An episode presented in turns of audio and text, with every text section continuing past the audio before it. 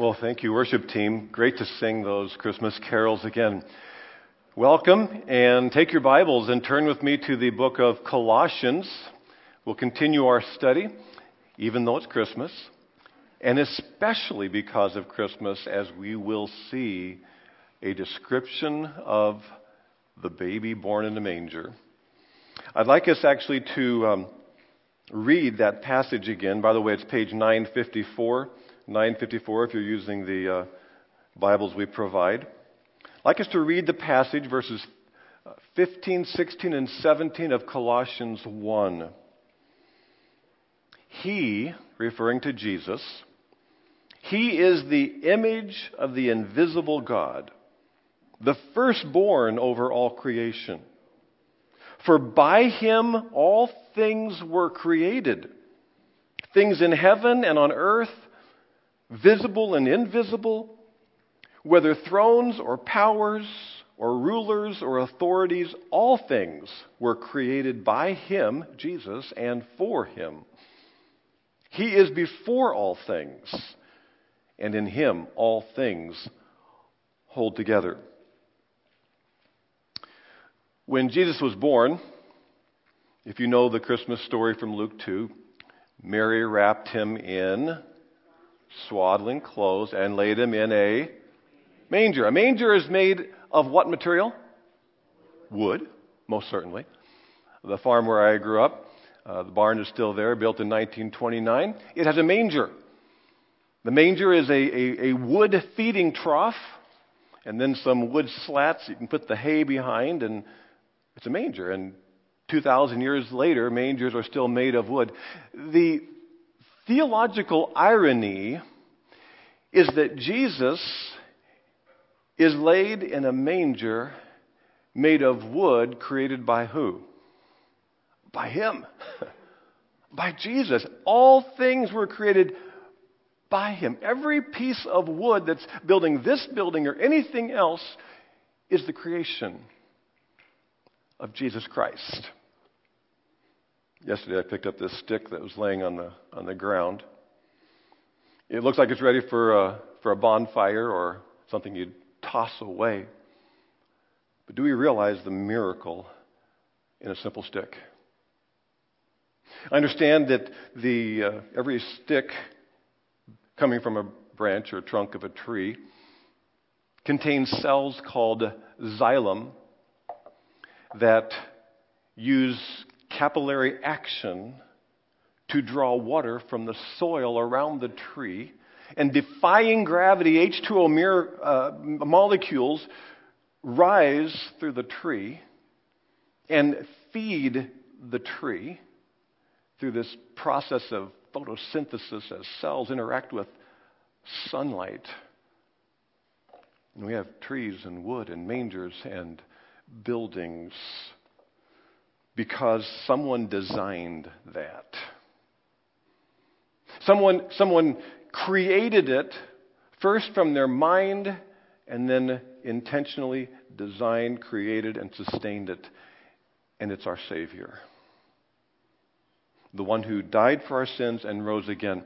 Paul has been explaining to the Colossian church there in the first century about Jesus, first as Savior, if you think back to our study from last week in verses 13 and 14, describing how He rescued us, God rescued us from the dominion of darkness, unbelief, dominated bondage to Satan, and brought us into the kingdom of the Son he loves, Jesus Christ, who is then described in verse 14, in whom, Christ, in whom we have redemption, the forgiveness of sins.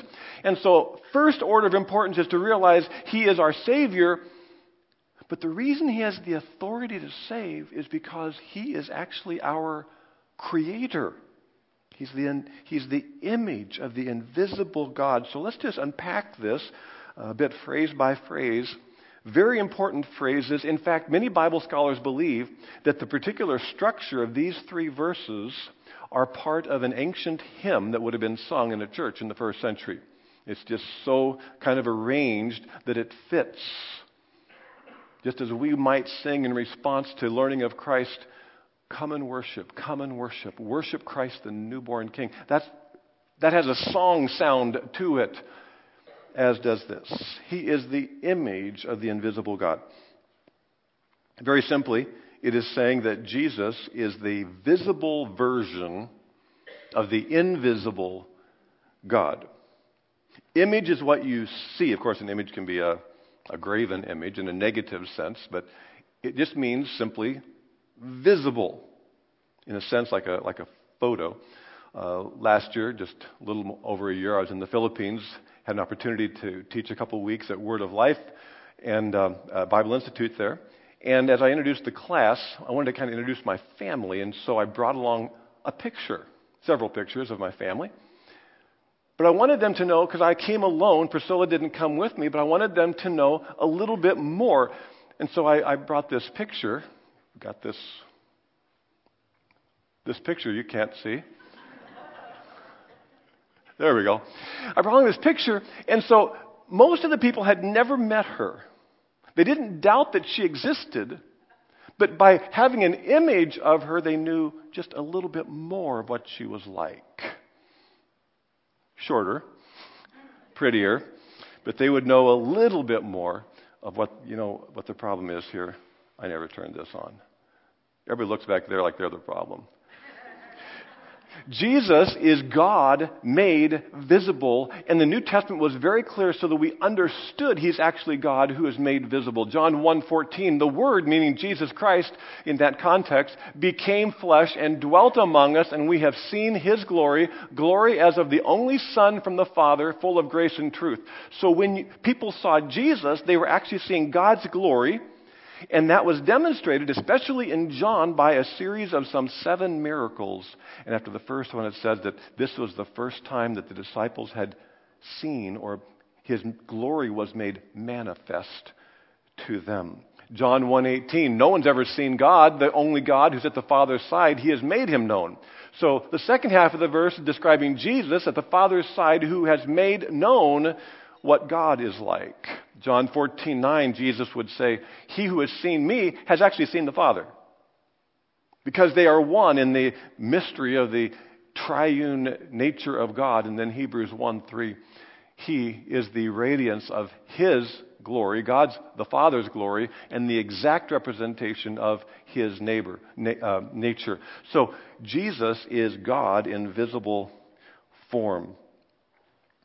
As you read the Gospels, you would do well to maybe even jot down what you discover about the person of Jesus. Because when you see the nature of Jesus, what he said, what he did, you are actually experiencing what God is like. And as you begin to absorb who Jesus is, you begin to understand him, you begin to need him, you love him, you find yourself more comfortable talking to Him. And prayer takes on this added dimension that He understands me. And I understand Him, this personal relationship we have by faith in Christ. We know that Jesus cares about our shame because He showed compassion on the woman caught in adultery. We know Jesus cares about our physical pain and disabilities because Jesus was touching and healing those who were sick. We will pray different when we know God better through the person of Jesus. And so it might be that you need to pray, Lord, I know I feel all alone in this misery right now. I'm kind of like that woman who was bleeding for 12 years and couldn't get any help from the doctor, but Jesus took note of that single individual and her suffering and cared. God, you know I, I know you care too. So it makes a difference that Jesus was made visible. And now the rest of this short passage takes us from this basic issue that he is a visible form to showing what is we we're finding is the real theme of Colossians, the supremacy of Christ. The fact that he is above all, he is in charge, he is sovereign, he is rightly called king. He is infinitely capable, so whatever we struggle with, he is capable to address, and he cares because he is supreme over everything. The last phrase in verse 15 he is the firstborn over all creation. Now, it could seem a little confusing to call him firstborn. Uh, does that mean that God the Father created Jesus the Son? No, it doesn't. Uh, firstborn, of course, can refer to a literal uh, human child, firstborn son, you could say. But the, it became a metaphor that did simply mean a preeminent or privileged or supreme position, because that's what, especially in that culture, the firstborn child, the firstborn son specifically, had a preeminent, superior position, might be roughly parallel to a child that has the power of attorney. Some Bible translations then say firstborn of all creation. It can also rightly, and I think better, be translated, as I have it here, the firstborn over all creation. It's not that Jesus is just part of the creation, that would be a misunderstanding, but rather that he is over all creation, over everything. The universe, he is the one actual master of the universe because he created it. So we love the doctrine of the incarnation at Christmas. God became man. We think of the baby, we think of mangers and, and swaddling clothes, but we must think of him in his position of supremacy because by him all things were created. Let's see, what does that all include? Not a tough one. All things were created.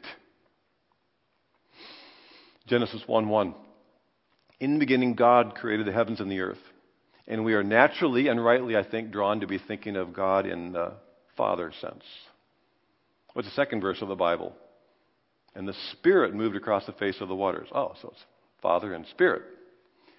This is like it closes the loop of the, the triune teamwork, unity in creation.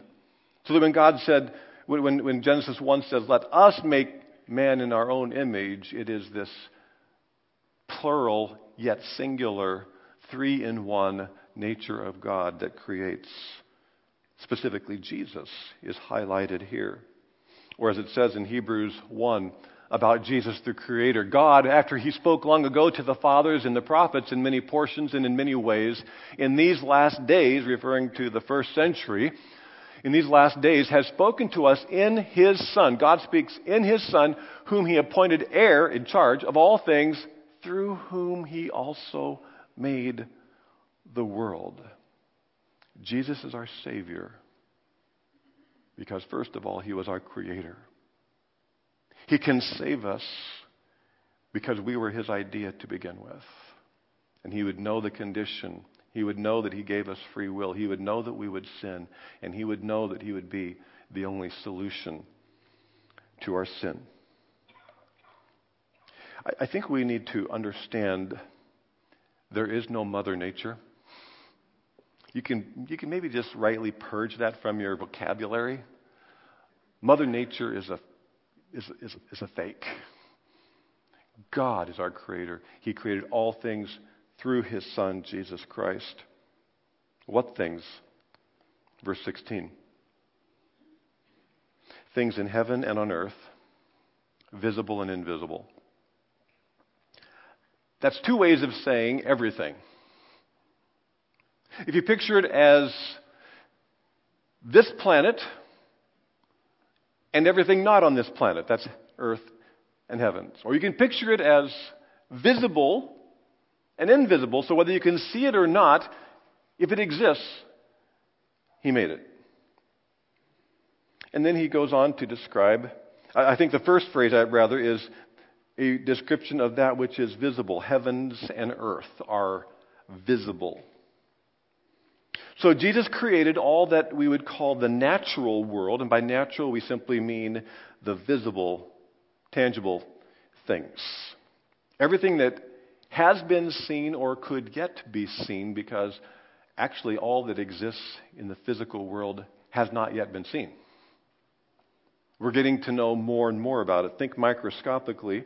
When you, you see a, a human being, you know that we are made up of organs, which are made up of tissue, which are made up of cells, which are made up of molecules, which are made up of atoms, which are made up of a nucleus, uh, protons, and electrons. Fifth graders, did I get that right? And so, as, as mankind has delved deeper and deeper into that which is smaller and smaller, they discover things that Jesus has made. We didn't always know those things existed. James Clerk Maxwell, 1873, wrote an article hypothesizing about molecules. About 50 years later, a French physicist, Jean Perrin, in 1926, proved their existence and won a Nobel Prize in Physics for confirming the existence of molecules. Just discovering what Jesus made. Go from microscopically to thinking telescopically. We live on an earth which is part, of course, of a solar system orbiting the sun, and our solar system is part of which galaxy? Milky Way galaxy, which we discover is actually a part of a cluster, it's called, of galaxies containing about 50 galaxies known in science as the local group. Thought that was a very creative name. Local group. And galaxy clusters are grouped into super clusters of some dozen or more clusters of galaxies, of which our solar system is a part, and the Earth and Wisconsin. Here we are. They're just going to keep discovering things that are visible. Telescopes begin to give mankind a better view of what's out there. Uh, you perhaps are familiar with, or at least have heard of the Hubble telescope, which then has, has magnified that beyond everything else for it. And now I understand that in March of 2021, the James Webb Space Telescope is scheduled to be launched, which will be able to see a hundred times further than the Hubble telescope.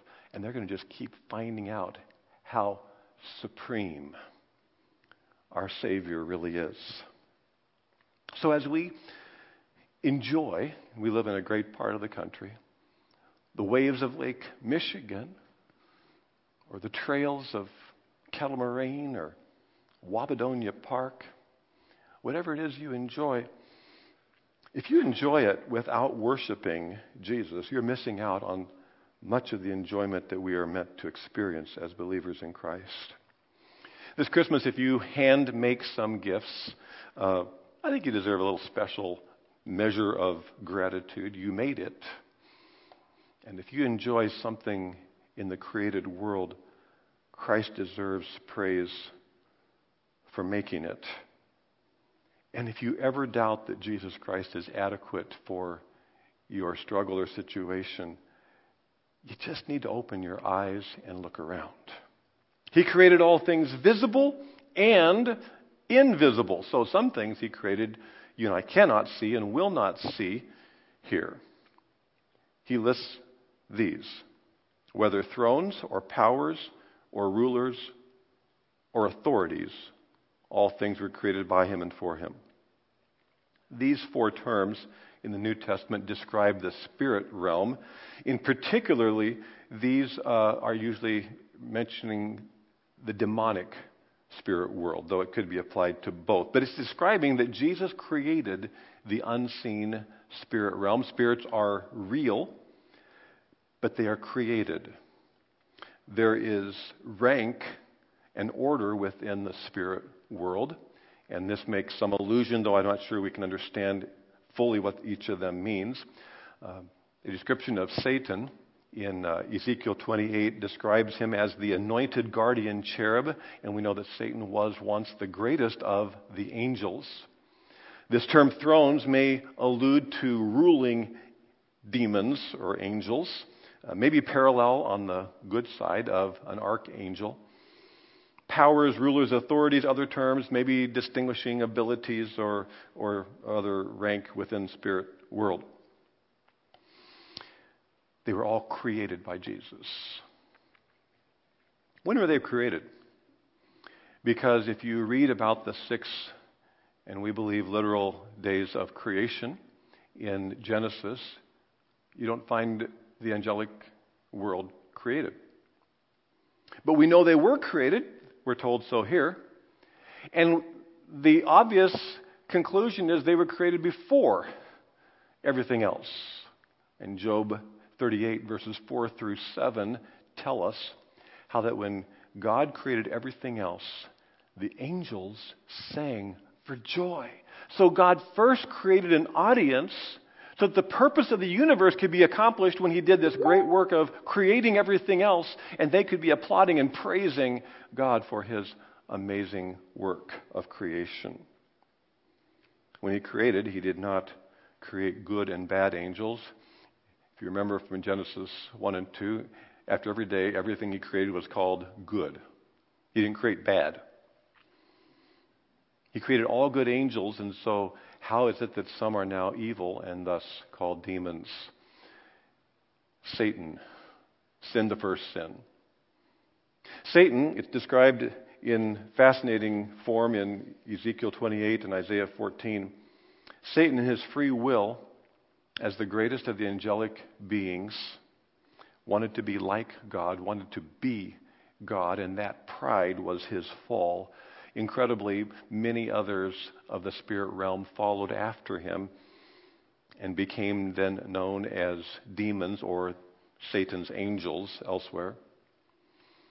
Having fallen, their sin was unforgivable because they had full knowledge of God's nature, authority, His unique glory, and there was no second chance. Their nature was changed from all holy to all evil all the time. Now, then, we are engaged in an ongoing spiritual battle of Satan and his forces against all that is good and godly. Ephesians 6, of course, is a classic good passage to look at spiritual warfare, if you want to call it that. The uh, warnings and the, and the uh, resources we have for victory. But let's never forget Jesus is supreme. He created all of the angelic demonic world. And so as you think of Satan and demons, they are not God's equal. Sometimes we picture it like, like you, got, you got the Satan side, you got this side, and they're battling. It's not a fair fight. Everything about the demonic world is finite. Finite knowledge, finite abilities. God is infinite. Everything else is limited. And yet, we have to rightly be warned because the angelic, or I should say in this case, the demonic world is smarter than we are. They have abilities, they've existed for millennia, they can work invisibly. But they can't be everywhere. They're not in your shoulder, they can be one place at one time. And uh, yet they are at work.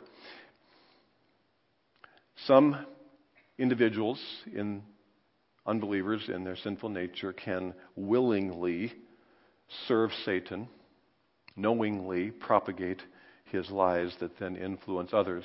And the reality is that all of us, including believers, are influenced potentially and secondarily, but secondarily by Satan. Whenever we succumb to temptation as part of Satan's world, whenever we embrace anti biblical ideas about right and wrong, moral and immoral. We are falling prey to a concerted effort of the God of this world, little g, Satan, the God of this world, who is propagating those things in our society. And it can happen as subtly, his influence in our lives can happen as subtly as this description in James. But if you harbor bitter envy and selfish ambition in your hearts, do not boast about it or deny the truth. Such wisdom, so called, does not come down from heaven, but is earthly, unspiritual, and what? It's demonic. For where you have envy and selfish ambition, and who doesn't struggle with those? You find disorder in every evil practice. So, this, this pride we have and this, this jealousy we have, these things are not innocent, these are actually demonic ideas, and they're all over our screens, our blogs, our books. And so when we indulge our sinful nature in envy, greed, hatred, bitterness, addictions, lust, selfish ambition, we are actually succumbing to Satan's plan for our life. What do we do? Recognize the supremacy of Jesus Christ because he created all things, including all invisible beings that are opposed to us, recognize the supremacy of Christ, and submit to the supremacy of Christ. Later in James, he writes, Submit yourselves then to God, resist the devil, and he will flee from you. Come near to God, and he will come near to you. It is the most, to me, the most basic, uh, sim- simple, profound view of spiritual battle that we will ever experience. Because if we submit to God in obedience, Satan becomes powerless. Do we realize that? And so we need to focus not on, on, on, you know, what do you say to the demons? We have no real instructions for believers in that in the, in the letters of the New Testament. But we do have instructions about how to obey, depending on the power of the Spirit and upon the advocacy of Jesus Christ Himself. Hebrews, so encouraging. We do not have a high priest, it's a reference to Jesus, who is unable to sympathize with our weaknesses, but one who in every respect has been tempted as we are, yet without sin. So whatever we face, Jesus gets it because he was here. And he truly experienced temptation. That's a fascinating thought and study in itself. But knowing that he understands through his human experience, though he didn't sin, understands our temptation, let us then with confidence draw near to the throne of grace that we may receive mercy and find grace to help us in time of need. What time of need?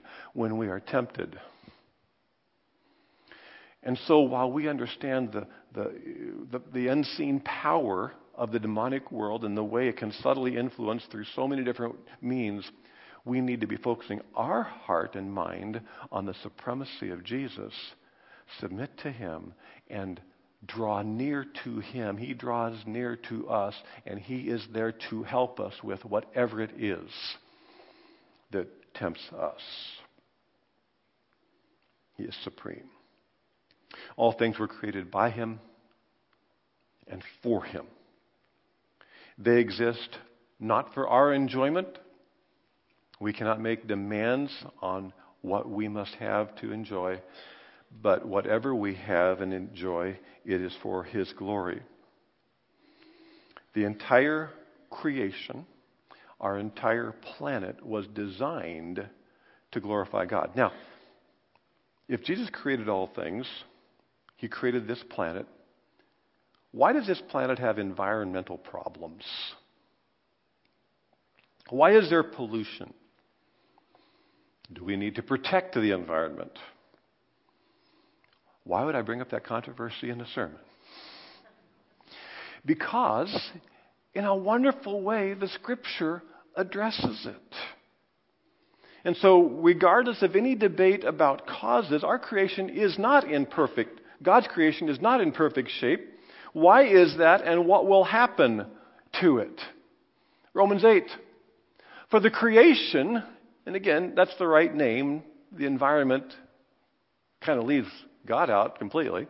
The creation waits with eager longing for the revealing of the sons of God. Something is going to happen. For the creation was subjected to futility, think Adam and Eve, in hope so that wasn't the end, in confidence that the creation itself will be set free from its bondage to corruption and obtain the freedom of the glory of the children of God. For we know that the whole creation has been groaning together in the pains of childbirth until now. And not only the creation, physical creation, earth, but we ourselves groan inwardly as we eagerly await our adoption as sons, the redemption of our bodies. Anybody anxious for the redemption of the body? So, Adam and Eve's sin began a downward spiral of futility and corruption. Suddenly there were thorns. Paradise was no more perfect, or as one scholar put it, all creation suffers in the backwash of Adam's sin. So now there's mold and there's rust, there's contaminants that cause diseases, arthritis in our knees. We're groaning because of sin. Let's not forget the cause. Everything is spiritual. We groan because of a sinful world and the effects of sin, but we groan towards heaven. We groan towards our redemption as believers in Christ. Groaning precedes glory. So it's very good news that we read here that God is going to fix what is wrong in the created world, just as he will fix what is wrong when he gives believers in Christ a new body. And even in a uh, process form, as there is an age coming called, we call the millennium, uh, based on the truths of prophecy, Revelation 20, and, and many of the Old Testament books, in which there will be a, a new order on earth. And uh, Isaiah, for example, Isaiah 35 1 says that the deserts will bloom like a rose. God will restore what is broken. So, our job when it comes to the creation slash environment is to be good stewards. Be good stewards. But we don't need to cave in to the frantic voices of fear. God has this. For one thing, He has created the earth with an amazing resiliency, but better yet, He will redeem the earth itself. All things were created by Him and for Him. He is also supreme, verse 7, in that He is pre existent and sustains all things. Verse 17, He is before all things, and in Him all things hold together. The little preposition before is a very simple time indicator. He is before all things. The order of my day is coffee before work. Okay? Christ is before all things. So all things had a beginning, except for Christ, who had no beginning.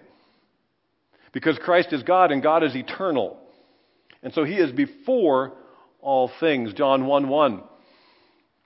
In the beginning was the Word, reference again to Jesus, and the Word was with God, and the Word was God. There's an equation there, just even grammatically. Jesus is and was God. He was in the beginning with God. There is no, there is no starting point because Jesus is eternal. Two of the better known Christmas prophecies also reference the eternal nature of Jesus. 700 years BC, before Christ, 700 years before Christ, Micah the prophet wrote, But as for you, Bethlehem, from you one will go forth for me to be ruler in Israel, whose origins are from long ago, from the days of eternity. So God, of course, who is above times and knows all things, revealed to a real human being, Micah the prophet, that Jesus would come and he would come at a certain place, which he did, Bethlehem. And so, very clearly, if someone is going to be born in Bethlehem, they are a human being. But then he flips to the other part of the nature of Christ in his incarnation. But his origins are actually from long ago, from eternity. So he is both born, but he has existed forever. That's the nature of Jesus, who is fully man and fully God. And he had to be fully man and fully God in order to be our Savior. Because he had to be man in order to die. God can't die. He had to be man in order to die, but he had to be God in order for that death to, and resurrection to pay for the penalty of our sins to be able to give us eternal life. It's a beautiful and perfect plan embedded in the nature of who Jesus actually is or Isaiah 9 6, which was read earlier during our worship uh, time. For to us a child is born, to us a son is given. Clearly, that's a reference to the humanity of Jesus. And the government will be on his shoulders, and he will be called Wonderful Counselor, Mighty God, Everlasting Father. Why is that no contradiction to call him the Son and the Father? Because Jesus said, I and the Father are one. John 10. He is God and He is man. He existed always. That's why He could create. Because something has to be there before there can be anything. And so, for there to be anything, all of which was caused, there has to be an uncaused cause, which is the eternal triune God. In Him, all things hold together.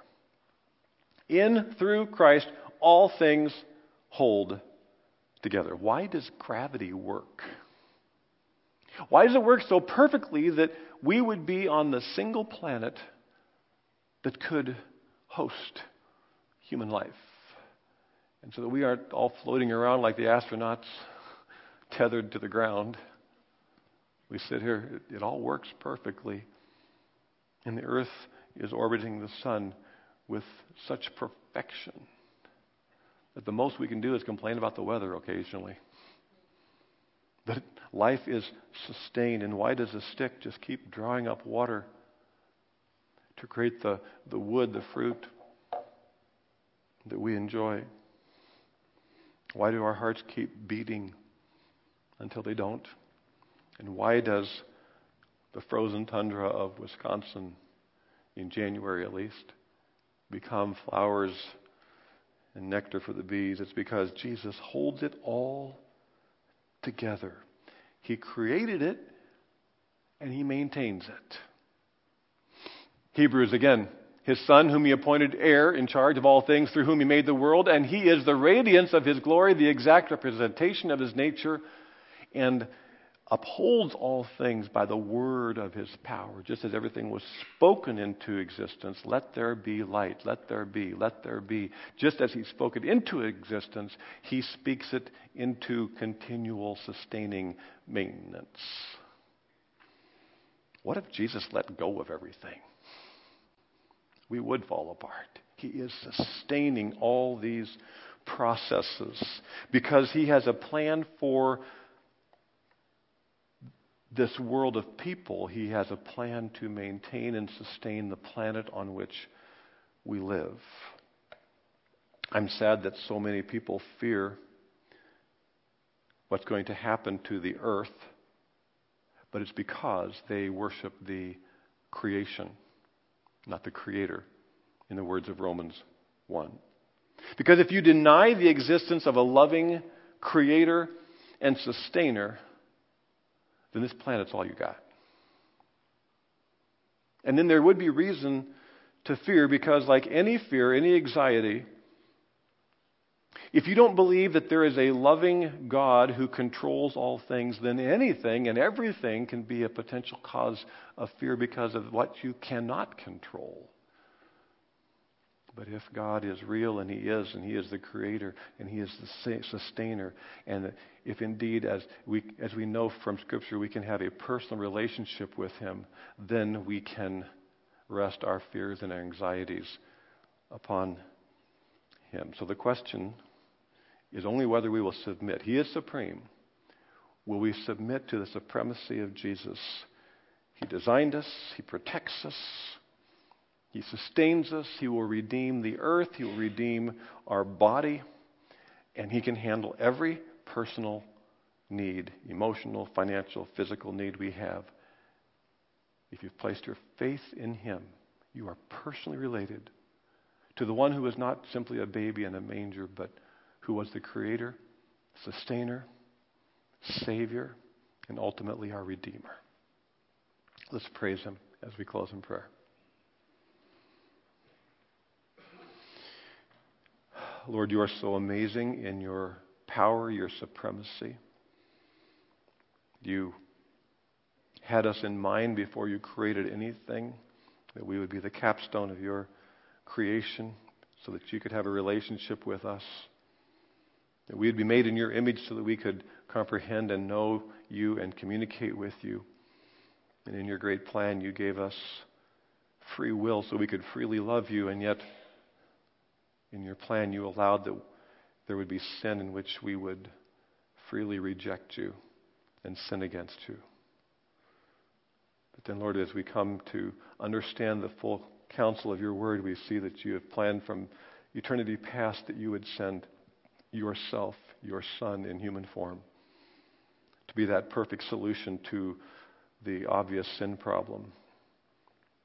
And that your Son would be the one who would come as a baby die on a cross, and in your perfect sacrifice, solve the dilemma between your justice and our sin, that if we, by simple faith, would trust in you, we could have eternal life.